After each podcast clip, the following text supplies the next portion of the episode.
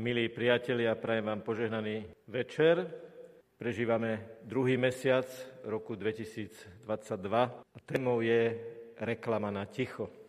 Keď počujeme toto slovné spojenie reklama na ticho, napadne nás spevák Palo Habera, ktorý spieva takú veľmi dynamickú pieseň, strhujúcu, s takýmto názvom, refrénom, reklama na ticho. Ale treba povedať, že reklama na ticho je jedným z najdôležitejších rysov prežívania viery v Boha. A v istom zmysle slova reklama na ticho je veľmi hlboko prítomná aj v posvetných knihách starého aj nového zákona. Ticho je niečo, čo patrí k ľudskej prírozenosti a myslím, že by sme mohli všetci zdieľať s druhými tú skúsenosť, že práve vo chvíľkach ticha sme mali tie vnútorné, hlboké zážitky, ktoré zásadným spôsobom determinovali náš život. Ticho nie je o nejakej pasivite, ticho sa veľmi hlboko prepája s mlčaním a vytváraním priestoru pre Boží hlas v nás. Preto slovné spojenie reklama na ticho je určitým spôsobom paradoxné, pretože práve reklama je spravidla dobre počuteľná, vizuálne veľmi sofistikovane vymyslená. Reklama sa spravidla opakuje a teda reklama je v určitom zmysle slova akýmsi protipólom ticha. Reklama na ticho to ide, ale tichá reklama, to by nám už znelo trošku cudzo. Hoci treba povedať, že máme v dejinách postavy, ktoré sú ale naozaj tichou reklamou na ticho. Rád by som vám niečo porozprával o veľkej postave svätého Antona, svätého Antona Opáta. Predstavte si, že tento muž raz v kostole počul biblický úryvok rozdaj všetko, čo máš a buď chudobný. A on skutočne rozdal všetko, čo mal a išiel bývať do púšte. Kto ide bývať do púšte, vyhľadáva ticho, ale kto ide do púšte s vierou, ten vyhľadáva v púšti ticho, ktoré je priestorom pre Boží hlas. Možno v tejto fáze by nás napadlo, že teda svätý Anton Opát, vlastne zakladateľ pustovníctva, bol teda človek, ktorý celé roky prežil v suchopárnej samote a v tichu, ktoré bolo otupné. Pravdou ale je, že práve v tomto tichu, práve v tejto samote, v tejto púšti sa svätý Anton vyformoval vnútorne takým spôsobom, že ho nakoniec z miest a obcí začali vyhľadávať, lebo v ňom videli Božieho muža. Božieho muža, ktorý čerpal v samote, v tichu, v mlčaní z Božej prítomnosti a z Božieho hlasu. Dokonca do tej miery, že v určitých fázach svojho života vstupoval svätý Anton do komunikácie s mocnými tohto sveta. A to, čo načerpal v tichu, to potom priniesol ako svoje duchovné bohatstvo, ako prínos pre rozvoj spoločenstva, rozvoj, pozitívny rozvoj aj spoločenskej, dokonca do istej miery aj politickej situácie. Toto je reálna postava, ktorá žila v prvých storočiach letopočtu kresťanského po Kristovi a ktorý je aj istou modelovou postavou. Samozrejme, hneď vás napadne, no to by bola teda riadna exotika teraz oznámiť, že idem do pušte. To by nebola exotika, to by mohlo byť čosi veľmi teatrálne, sebastredné a senzáciechtivé, pretože tá reklama na ticho nie je len pre niekoho špeciálne vyvoleného, ale tá biblická reklama na ticho je pre všetkých. Na to, aby sme dokázali žiť v dynamike moderného života, vy pracujete, my pracujeme všetci medzi ľuďmi, povieme možno, ako sa to odhaduje, denne tých 5 až 10, v niektorých prípadoch až 15 tisíc slov. Základným spôsobom nášho prejavu a spôsobu, akým vstupujeme do diania každodenného života sú slova, sú reči, valia sa na nás tie slova cez médiá ako nikdy predtým a možno v takomto prípade nám to ticho prípadne ako niečo zastaralé a nemoderné. Lenže aj psychológovia, aj psychiatri to potvrdzujú, že človek zhltnutý bez odstupu a bez nadhľadu touto ukričanou, urečnenou, hlučnou dobou, môže v tom závale nefiltrovaných, neselektovaných, nekriticky príjmaných informácií dokonca dôjsť až do polohy psychiatrického pacienta. Čiže objavujeme už to, že čiste na úrovni psychológie človeka človek potrebuje ticho. Hovorí sa o tých, ktorí chodili do Himalájí, výpravy z Európy, že šerpovia, ktorí im nosili náklad, mali taký podivný zvyk, že bez akejkoľvek vonkajšej logiky si zrazu sadli a ako keby na niečo čakali. A tí šerpovia im potom povedali takú zvláštnu vec. Čakáme, kým nás ešte dobehne naša duša. V tom výkone, v tej váhe, v tej námahe, v tom napredovaní do kopca mali ako keby taký vnútorný zážitok, že ich vnútro, ich duša nestíha. A preto si sadli a čakali, kým ich to vnútro opäť naplní a budú môcť pokračovať dopredu. Milí priatelia, myslím, že tá paralela a ten symbolický odkaz je dosť jednoznačný. My potrebujeme ticho, tiché spočinutie preto, aby nás dobehla duša. Alebo povedané inak, aby sme si uvedomili, že sme nielen osoby, ktoré majú podať nejaký výkon, ktorí majú vykázať nejakú činnosť, nejakú aktivitu, merateľnú, zapísateľnú, zaplatiteľnú, ale na čo by to všetko bolo, keby to nemalo nejakú duchovnú dimenziu? A naviac, ako by to bolo, keby sme sa nevedeli zastaviť, spočinúť v tichu a vnútorne v tichu vyhodnotiť, či idem správnym spôsobom, správnym štýlom, zo správneho východiska do správneho cieľu. Samozrejme vo vyhodnocovaní toho, aké sú moje vzťahy v tej horizontále, ja a ľudia, a v tej vertikále, ja a Pán Boh. Poďme sa teraz pozrieť na tie praktické úrovne ticha. Večerné ticho spytovania svedomia. To je práve to, že sa večer zastavím a namiesto toho, aby som v posteli ešte pozeral na posledné topky v mobile, si urobím ticho pre hlas môjho svedomia. To potrebuje ticho. Spočinutie, zastavenie. Tu nie je len o ticho akustické, samozrejme.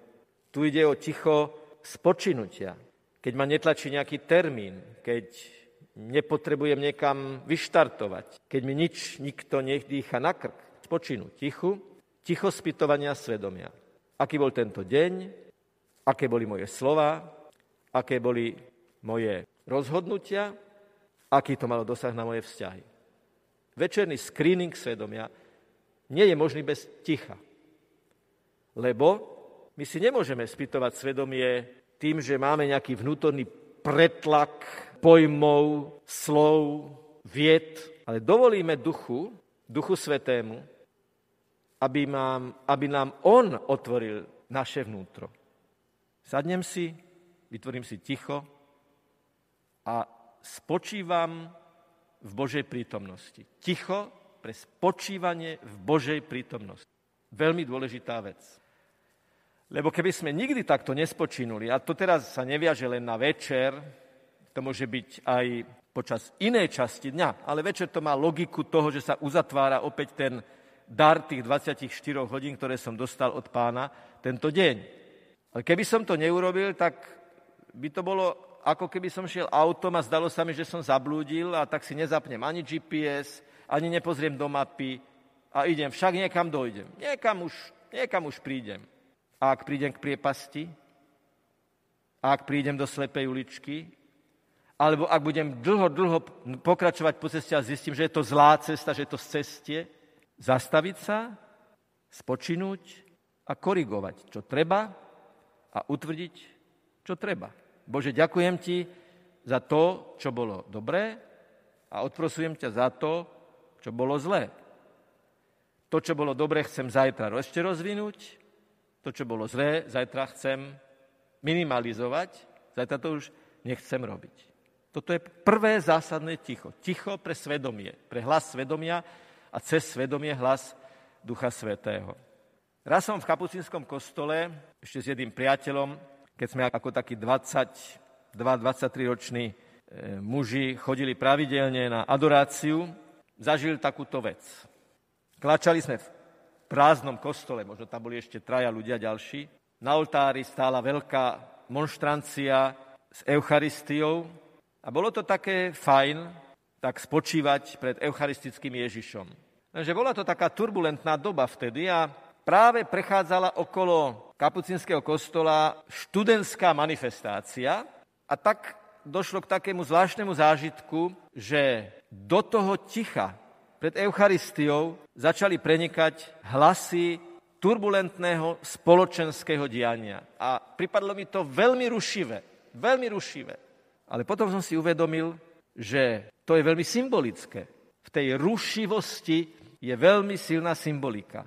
Ten strhujúci život, stále sa niečo deje, stále sa niečo mení, stále sú nejaké konflikty v spoločnosti a sú ľudia, ktorí tak vysia na sieťach, že sú do nich až chytení, ako do pasce, ako nejaké zviera, ktoré sa zamotá do siete a sú tým úplne pohltení. A ja som si v tom kapucínskom kostole pred tými možno 25 rokmi uvedomil, že tiché spočívanie pred Ježišom, pred Eucharistickým Kristom nám dáva odstup a nadhľad nad spoločenským dianím. On je ten istý včera, dnes a na veky. Je v monštrancii, je tam ten eucharistický premenený chlieb, či je vonku ticho, či je vonku hluk, či je vonku tma, či je vonku búrka, či je vonku slnko. On je tam ako stiažeň, ako os, ako vzťažný bod pre náš rozhýbaný, unaháňaný život. Ježiš v Eucharistii, keď idem okolo kostola, pozývam aj vás, aspoň krátko pozdraviť pána Ježiša, ktorý je tam dnu, bohostánku. Pane Ježišu, pozdravujem ťa. Niekam sa ponáhľam, niekam idem. Sekundička ticha pre Ježiša. Jedna myšlienočka pre ňo. Aj uprostred života reklama na krátke ticho, ktoré ale otvára Bohu vo mne priestor na to, aby vstúpil aj do tej veľmi možno profánnej, pracovnej situácie, do ktorej vstupujem. Ježiš nie je Ježiš len pre nedelu. Samozrejme, že nedela je veľmi výnimočný deň stretnutia s Ježišom, ale práve preto, aby zostal s nami celý týždeň. Aby sme ho načerpali, preto, aby sme mu vedeli vytvárať počas celého týždňa ticho, v ktorom on k nám hovorí. Je to aktívne ticho počúvania Ježišovho hlasu v nás.